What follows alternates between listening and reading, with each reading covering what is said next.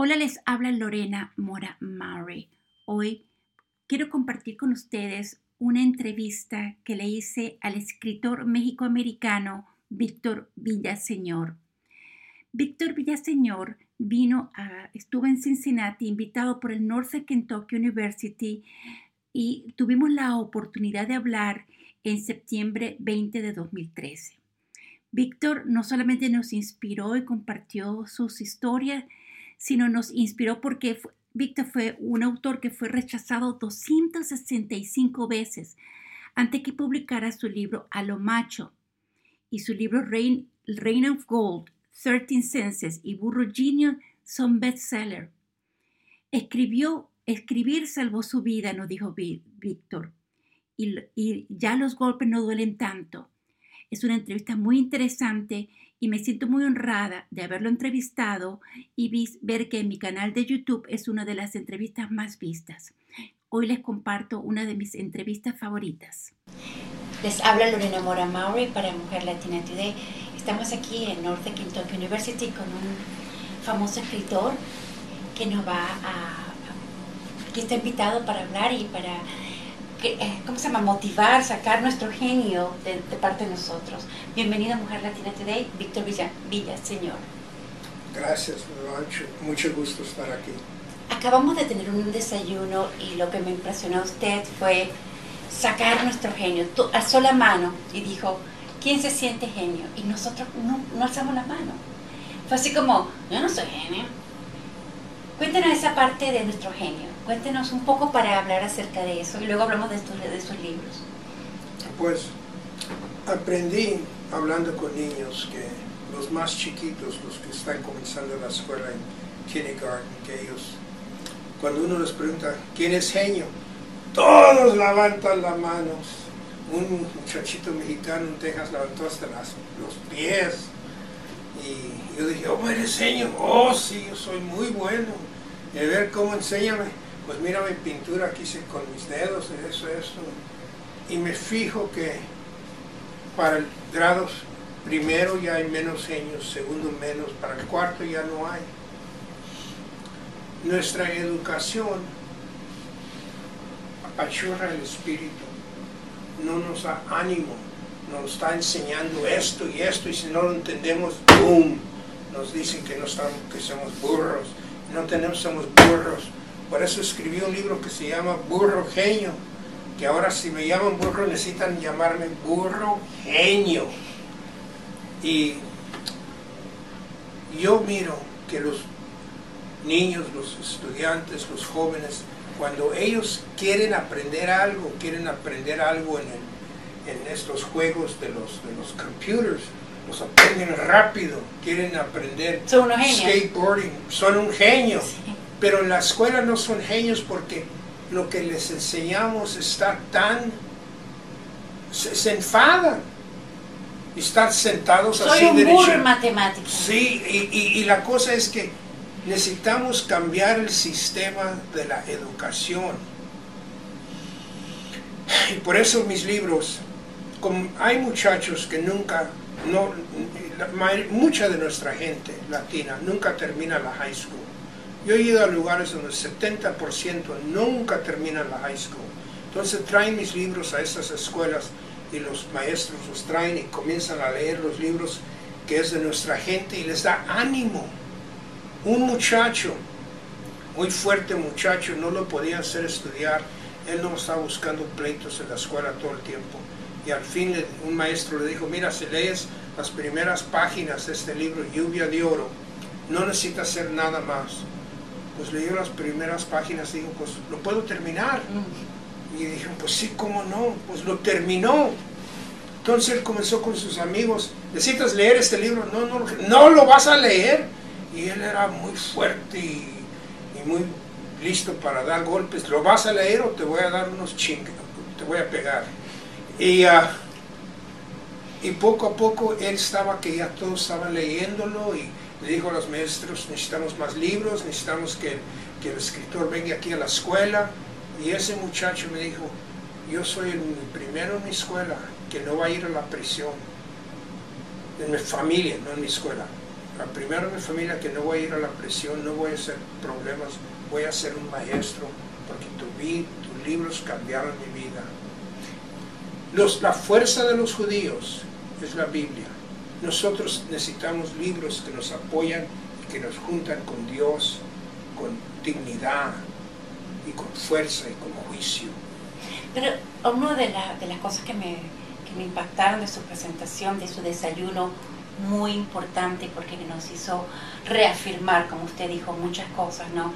Fue la parte intuitiva, que aprender a escucharnos y, y entender intuir la intuición, y hablo de la intuición de la mujer y del, y del hombre, pero ¿por qué es importante la intuición y desarrollarla como modo de, de crecer, pero porque, de... Porque, mira, las cosas más importantes de, las, de la vida los sentimos, no lo pensamos. Cuando entras a un cuarto y sientes que las cosas no están bien, no lo pensaste, lo sentiste. Sentir es muy importante. Y en esta cultura de los gringos, de, digo, de los blancos, pues, ¿cómo se llama? En esta, de inglés, esta cultura, es todo pensar, pensar, pensar, como yo estaba hablando con una muchacha en Texas, y ella era muy morena, se miraba parte india, parte negra, parte blanca, ¿sabes? Como muchos latinos tienen tres partes, no terceros, tres partes la mía. Y yo le digo, ¿cómo te gusta este país de los Estados Unidos? Y dice, no me gusta, me voy a ir, voy a regresar a Colombia. Yo digo, pues, ¿por qué? Él dice, pues tengo un novio aquí por, tengo aquí cuatro años y por tres años tengo un novio. Y el otro día me dice, I think I love you. Dice, después de tres años dice, I think, lo piensa, lo corrí, nunca quiero hablar con él otra vez. Y él no entendió por qué lo corrió, porque en inglés uno puede decir, I think. En español, si él hubiera dicho, ay, cuando te miro, me siento mi corazón, comienza a brincar y mis rodillas se hacen débiles, entonces te tiento así nomás la mano y ya nomás te quiero besar las manos y, y el olor de tu pelo y todo eso, él, ella va a decir, ay, pues me encanta este país. Y ella dice, yo no quiero estar en un país donde todos están pensando y pensando, yo quiero estar en un país donde la gente siente las cosas. Y lo que tenemos nosotros latinos es que sintiemos y vamos a tener esa, vamos a tener esa fuerza aquí en los Estados Unidos. Nosotros vamos a tener el presidente latino en unos pocos de años. Vamos a tener la primera la mujer presidente de los Estados Unidos va a ser latina. Eso es muchos más años adelante. El futuro de este país es nuestra gente mezclada, que somos parte blanco, parte indio, parte negro, parte todo. Hubo más esclavos más de África que trajeron a Veracruz que a New Orleans, los Estados Unidos. Y los negros en los Estados Unidos están aparte, los blancos. ¿Qué pasó con todos los negros que, que, que Igual en Venezuela se mezclaron. se mezclaron? Porque les gusta sentir mucho a los latinos, con besos y con todo. Cuando empezaste a escribir, tú dices que recibes como una fuerza y escribes, ¿no?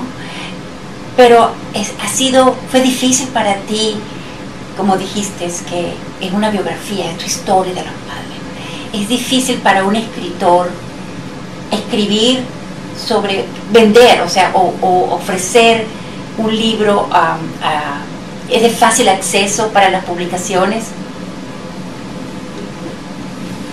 No, no es fácil.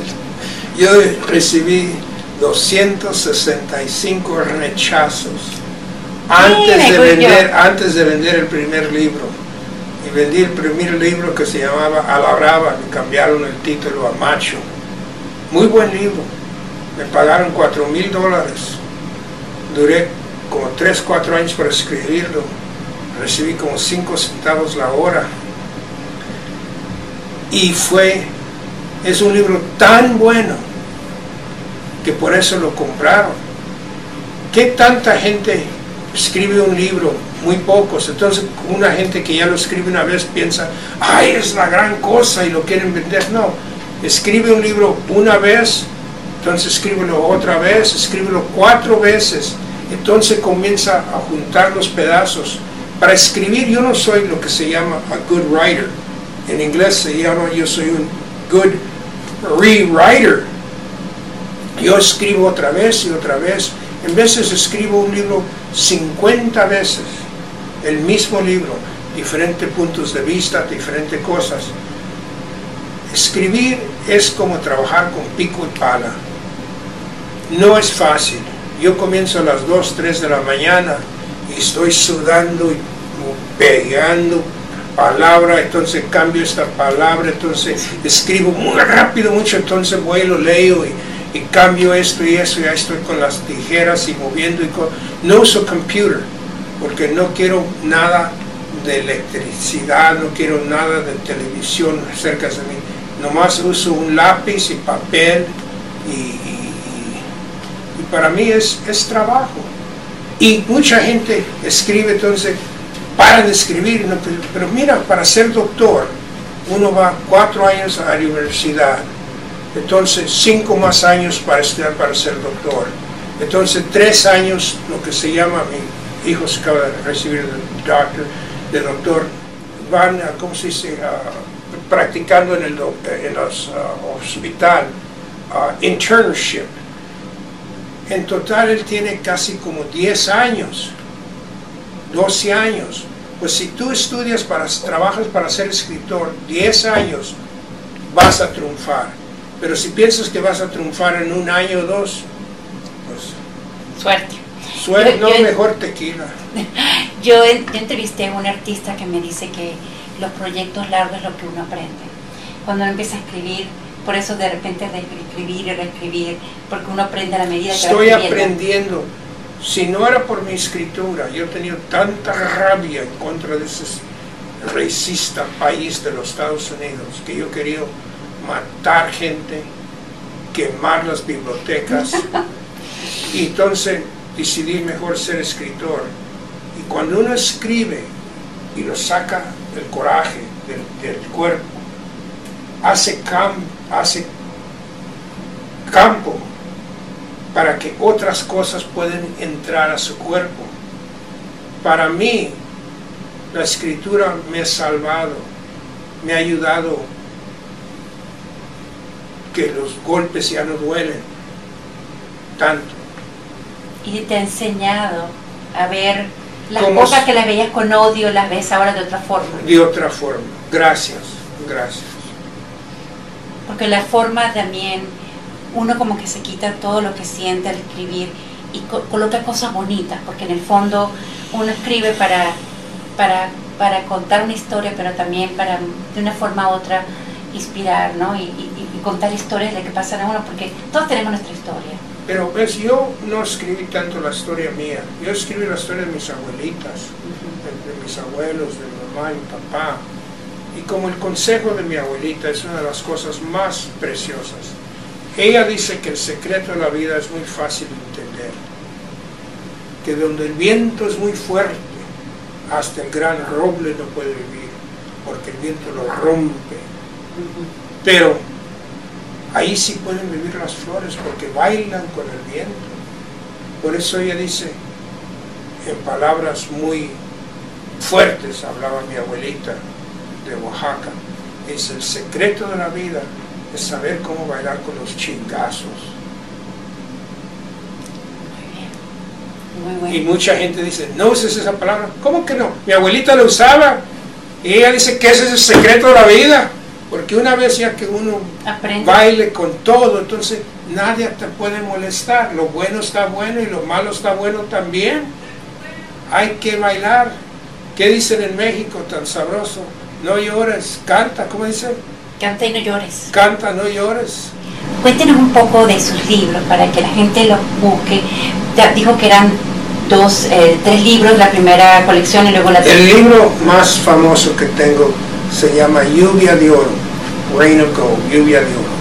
Y esos son tres libros, son Lluvia de Oro, Trece Sentidos y Pasos Locos al Cielo. Pero comienza con Lluvia de Oro, esos tres. Entonces los otros, esa es la vida de mis abuelitos y de mis padres. Ahora la vida de la segunda generación de, de mi vida en los Estados Unidos, mis hermanos y hermanas, Se- son Burro Genio, Crazy Loco Love, que es Loco Amor, y Beyond Rain of Gold, que es Más de allá de lluvia de oro. Esos son otros tres libros. Entonces tengo cinco libros para niños, tengo un libro para jóvenes que se llama Estrellas Andando. Entonces mi primer libro se llama Macho, que es de otra, de un muchacho de Michoacán. Muy buen libro, mucho, Macho, libro. tenemos que buscarlo. Y entonces hay otro libro que se llama Jury. Ese no está en español. Y se trata de, de una causa muy grande en California. Está, estamos invitándolos a todos ustedes para que conozcan a un autor que es muy famoso, que fue nominado al Pulitzer también, ¿cierto? Tres veces. Tres veces, pero la tercera va a la vencida, la cuarta, ¿verdad? Eh, Yo nunca pienso que voy a agarrar el Pulitzer, pero sí voy a agarrar el Nobel. Ah, Entonces, aquí estamos con el futuro ganador del premio Nobel. Eh, Para la comunidad hispana que visita, que está en el Internet, que nos visitan en el Midwest de los Estados Unidos y del mundo, porque nos visita, eso es lo interesante del Internet, No. un mensaje para ellos como escritor, como ser humano, como hombre intuitivo, hombre que usa su psyche, ¿cómo que dice psyche? Eh, su eh, mira el futuro, que tiene, ha aprendido a percibir Lo cosas. más, lo más importante entender es esto. Mi papá decía que cuando se casan dos personas no es matrimonio, es matar los demonios. Por eso él dice que si uno se casa y entender que van a ser todas las cosas dulces ya van a parar y ella saca las uñas y él esto y es un matar los demonios con amor. Entonces el matademonios, el matrimonio no está tan malo porque uno entiende que va a haber problemas y va a haber cosas difíciles y hay que tener mucha risa y mucho amor. Y así es la vida. La vida no es matar los demonios, pero con amor. Y todos los días hay que reírse uno y, y aprender cuando algo mal pasa. ¡Ay, esto pasó en el trabajo! No, no, no. ¿Qué aprendiste? ¿Qué aprendiste? ¿Qué vas a hacer mejor mañana? ¡Oh, que él me hizo! No, no. ¿Por qué estuviste allí con él? Figura las cosas. ¿Qué vas a hacer tú para tener buena, mejor vida? Cada persona maneja su vida. Cada persona es el rey y la reina de su misma vida. Por eso si tu vida está horrible, es tu problema. Y necesita uno entender eso. Y también entender por qué los judíos perdieron el jardín. Los judíos, mi papá me explicó, perdieron el jardín de Dios porque no tenían tequila. Él me dice que si Adán hubiera tomado dos, tres eh, tequilas de herradura y Dios viene y dice, ¿quién comió la fruta? ¿Quién hizo? Él no se va a rajar y decir que su esposa y la esposa decir una culebra. Y debe decir, ¡yo! ¿Y qué? Entonces Dios dice, oh, ¿qué te sientes bien? Me gusta aquí en el jardín, Dios, me gusta mucho. ¿Qué estás tomando? Tequila de los altos Jalisco. Yo se va a decir, pues yo nunca he tomado tequila. Dame un trago. Y todavía estamos allí tomando tequila. Por eso el papá dice, este es el jardín. Nunca lo perdimos. Hay que gozarlo, entenderlo y vivir la vida. con estas palabras, este mensaje de mucho optimismo, pero también disfrutar la vida, porque toda la vida se disfruta. Muchísimas gracias. Gracias. Espero que sea del Premio Nobel de la Paz y estaremos acá. Gracias por ah, usarme como medio para que la, nuestra comunidad conozca, pero también esa que aprende a ser intuitiva. Yo ya estoy hoy, aprendí y voy a ver el mediodía su presentación. Muchísimas gracias, de verdad muy agradecida. Y pueden venir a mi website, victorvillaseñor.com. Y los invito todos a mi casa en California. Tengo una cosa que se llama, se llama Snow Goose Global Thanksgiving, ganso blanco, paz mundial.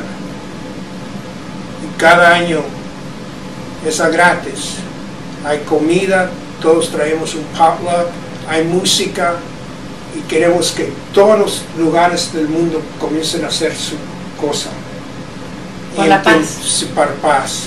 Con música, con comida. Seamos buena gente. Seamos todos muy buena gente. Y lo que pasa es que hemos tenido muchas cosas en religión, muchas cosas que nos han enredado. Dios es amor. Y las mujeres entienden esto más que todo. Las mujeres son el futuro del mundo. Gracias. Muchísimas gracias.